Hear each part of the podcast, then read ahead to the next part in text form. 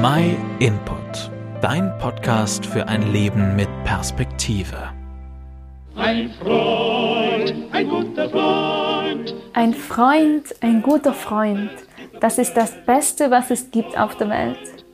Viele kennen nur das Lied aus den 30er. Besonders beliebt ist die Interpretation von den Comedian Harmonists. Freunde und Freundschaften sind gerade in Zeiten von Corona, Lockdown und Social Distancing ein wichtiges Thema. Ich meine, so echte, tiefe Freundschaften. Wir wissen ja alle, dass die vielen Freunde auf Facebook kaum etwas mit wirklicher Freundschaft zu tun haben. Was macht jetzt aber wirklich wahre Freundschaft aus? Was sind elementare Must-Haves, die wir auch in persönlich schwierige Zeiten im Leben suchen? Freundschaften verbinden wir in der Regel mit Empathie, mit Zuneigung und Treue. Ein Freund oder eine Freundin ist jemand, der zu mir steht, gerade auch wenn es mir nicht gut geht und es im Leben nicht so glatt läuft. In der Bibel, im Alten Testament, finden mir viele großartige Geschichten zum Thema Freundschaft. Zum Beispiel zwischen David und Jonathan, bei Ruth und Naomi, oder wir lesen von Daniel und seine Freunde, die im babylonischen Exil zusammengehalten haben. Mega spannende Geschichten, sehr zu empfehlen zum Nachlesen.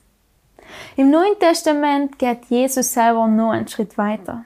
Zu seinen Jüngern sagt er im Johannesevangelium, die größte Liebe beweist der, der sein Leben für seine Freunde hingibt. Also noch viel mehr als daneben stehen und gut zureden, mehr in Platz von anderen einnehmen, wenn der Seil in der Klemme steckt. Und genau Seil hat Jesus auch gemacht.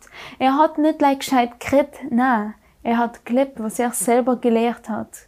Er hat für uns gelitten, damit wir heute noch seine Freunde sein können. Von der Weltgeschichte her sein wir nämlich nicht von Geburt aus. Hast du dich selber schon mal gefragt, ob du Jesus überhaupt zum Freund hoben willst?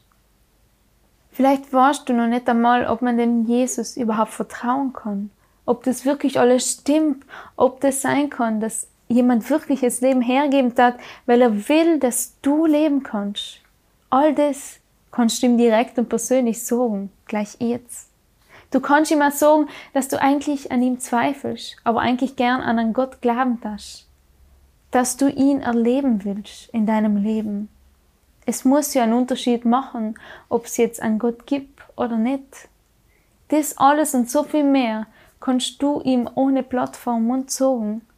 Du kannst mit ihm reden, wie mit einem Freund. Er hört dich.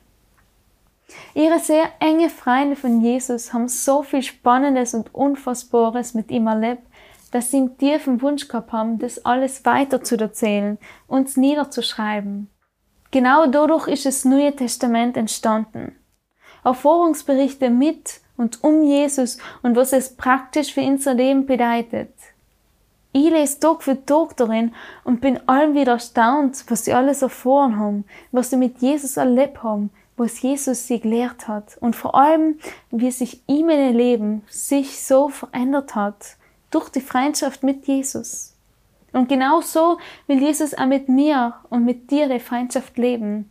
Er hat sein Leben auch für die gegeben, damit du in Freiheit und inneren Frieden leben kannst. Lest dich einmal im Neuen Testament selber noch, wie Jesus das sieht, was er drüber sagt eine gut verständliche Bibel kannst du kostenlos bei uns bestellen. Genau, du hast richtig gehört, wir wollen sie dir schenken. Du kannst uns schreiben oder auf unserer Website das Kontaktformular zum Bestellen ausfüllen. Dann kannst du schon nächste Woche die Bibel selber in der Hand halten. Ich bete dafür, dass du selber die Erfahrung machst, dass Gott sich lebendig in deinem Leben zeigt und dass du Jesus als deinen Freund kennenlernen darfst. Gott meint's gut mit dir.